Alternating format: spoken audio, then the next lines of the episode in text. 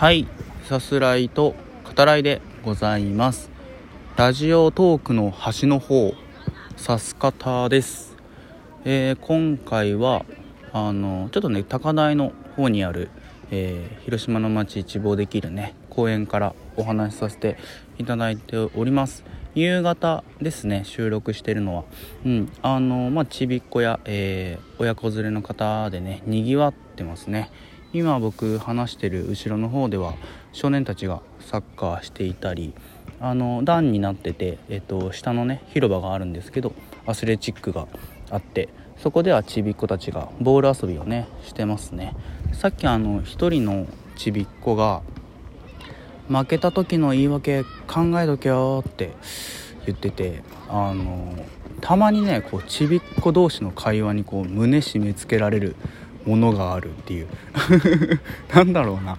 あの僕が言われたとかじゃないけどやっぱその自分の小さい時になんかこうショックを受けた、うん、なんかそういう部分ってなんか大人になっても変わってないっていうかなんか野ざらしというかね。そのまんまになってるなみたいなところがあって。こうやってその大人になっても、えー、小さい子たちのねそのそういう声というか聞くとあのそのまんまになってる部分がビクってするっていうね。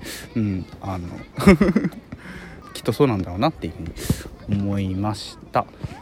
まあとはいえあれですね。大人っていう言い方もその便宜上使ってるだけであって自分のことを大人って思ったことは今まで一度もないですね。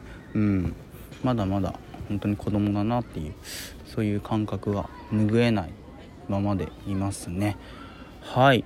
というわけで、えっと、今回は、えっと、まずあのお便りをいただきましたので、えー、お礼の方をお伝えさせていただきたいなと思います。ギフトもね、えー、いただきました、えー、癒されましたというギフトですね。うん、えー、ありがたいです。はい感謝しております、えお便りには、え歌声に癒されましたと、え書いてくださっていますね。あの番外編ですよねきっとね。うん。あのまあリアクションもそうですけどあのこういう風にねお便りや、えー、反応をねいただけたのはありがたいなと思いますね。はい。もう気分だったんです。気分でしかない、まあ、気分っていう言い方をしたらもう全部気分なんですけど。うん。なんだけど、まあ、特に気分ですよね。はい。そういうのがまあ番外編多いなっていう感じですけど。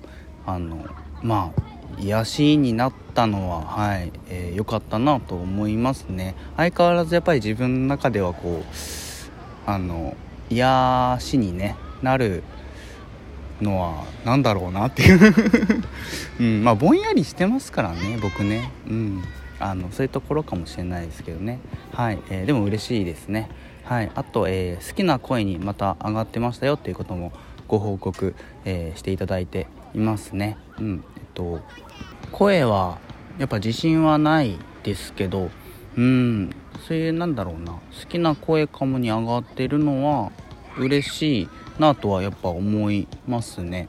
うん。あの自分がラジオトークその聞かせてねいただく時もその何て言うのかな。初めてじゃない人何度も、えー、聞かせていただいている方でもやっぱそのこの声がね好きなんだなみたいな、うん、そう感じることは多いですね。まあ声フェチっていうのはありますけどうん。この人の声やっぱ聞きやすいなっていうねそういう感じる、えー、お声のね、うん、方はやっぱあの聞かせていただくことが多いですね。はい、えー、お便りギフト、えー、ともにありがとうございました、えー、今後ともねまたお気軽に、えー、いただけるとありがたいです。はい。でえっとこれからですね見ました、えー、配信したての映画ですね。アルプススタンドの端の方についてお話しするということであのごめんなさいちょっとだけベイスターズ についてもお話しさせてください。今ねあのベイスターズですね1軍にキャッチャーがね5人いるんですよ。これね結構珍しくてあの多いんですよね。1軍にいる人数としてはね。うん。言うてもやっぱ2人まあ3人かな。いて4人みたいなとこなんですけど、うん、5人はなかなかないんですね。あのそれぐらい、えー、まあ、横一直線っていうことですね。これからその激しい、えー、レギュラー争いが繰り広げられてまあその2軍にね、えー、行く選手も出てくるとは思うんですけど、うん、特にその年齢というかねそのベテラン若手関係なく今並んでるっていう感じなのでね、うん、本当に期待のホープもいるし、うん、非常にあのキャッチャー争いもね楽しみだなと思いますね。うん、ここ数年というかまあずっとかなそのキャッチャー固定できてないので、うん、あの頭角をね表す選手が出てくると楽しみだなというふうに思いますね。はい。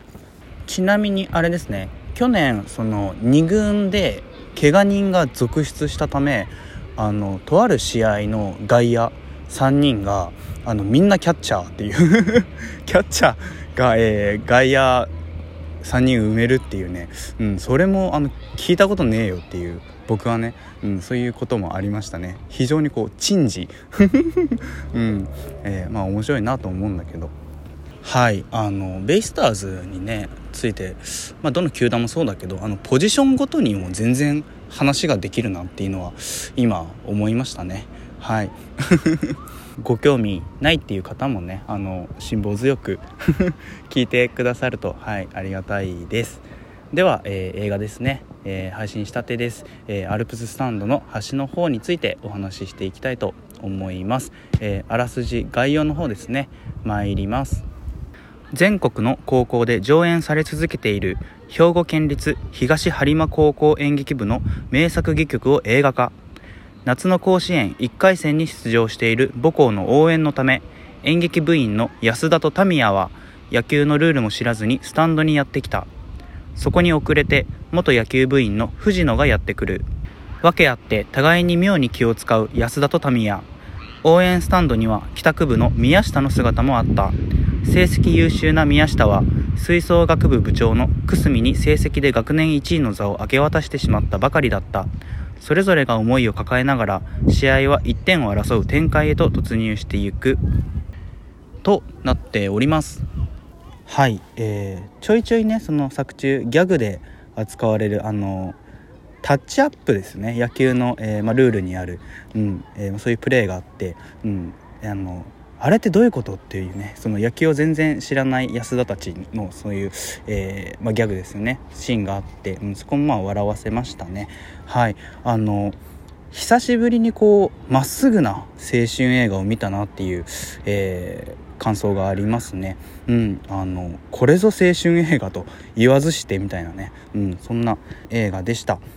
原作というかねもともとは、えー、高校演劇ということもあって、えー、グラウンドですね。野球の、えー、試合が実際に行われている、えー、グラウンドは一切見せない、うん、そして、えー、アルプススタンドですね、えー、細かく言うと、えー、一塁側内野席の上の端っこ、うん、で、えーまあ、繰り広げられる、えー高校生たちのね、え人間ドラマが描かれています。やっぱりそのアイデアがね、うん、抜群にいいなと思いますね。はい、えー、まあ、概要にもありましたけど、えー、もともと、えー、兵庫県立、え、東播磨高等学校の演劇部顧問の方が書かれた、え、高校演劇ですね。これがまあ2017年の、え、高等学校演劇大会で最優秀賞を取ったと。そして、えー、2019年に、え、東京浅草区劇で、え、上演されますね。うん。でこの時の、え、演出された方っていうのが、え、この映画版の「アルプススタンドの端の方」の脚本を手掛けられている、え、奥村哲也さんということですね。うん、で、えっと、上映の時のキャストが、え映画版でも、え同様にですね、え役を演じられているということみたいですね。うん、で、えーまあ、今回の映画は、えー、2020年に、えー、公開されています。そして2021年に、まあ、東京、えー、区劇でまた再舞台化が行われたと、うん、そういう流れのようですね。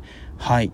監督はジョジョ秀夫さんですね。あのピンク映画出身でも、えー、かなりこう演出に定評のある方ですね。あの今年あの監督作だけで3本公開されるんですね。すごい、うん、あの脚本含めると、うん、もっとあるんですけどいやーすげえなと。勢いに乗ってるなっていう感じがありますね、うん、でそのピンク映画もちょっとこう哲学的なねニュアンスも込められてたりしてあの個人的にはあの作家の安部公房好きなのかなっていうこともねちょっと思ってたりします。はい。で、まあ、映画ですけど、えー、プロットはとてもシンプルですね。うん、登場人物たちが、えー、緊迫のね、その試合展開と、えー、同時にこう自分たちの感情を解放してきちんとねそのそれぞれ抱える葛藤を整理して悔しいっていうね気持ちを、えー、感じて、まあ、成長につなげる、うん、そういうストーリーですね。映画版になったことの良さでもありますけどあの撮影良かったですね。時折こう人物たちが、まあ、アップになるんですけどそのサイズ感っていうのかな。うん。寄りすぎないっていうところがまあ特徴だとは思うんですけどこういちいちこう正確うん。カメラワーク非常に良かったですね。うん、で、えー、まあクライマックスとてもこうエモい展開がありますけど実際のねあの高校野球の試合でもあるエモさなんですよね。あの題材を、えー、高校野球にしたっていうのもあの非常にあの必然性があっていいと思うし登場人物たちがこう熱くなる姿っていうのはこうとてもリアルなね、うん、いいエモさですね。とにかく爽快な75分ですね。是非ご覧ください。ではまた。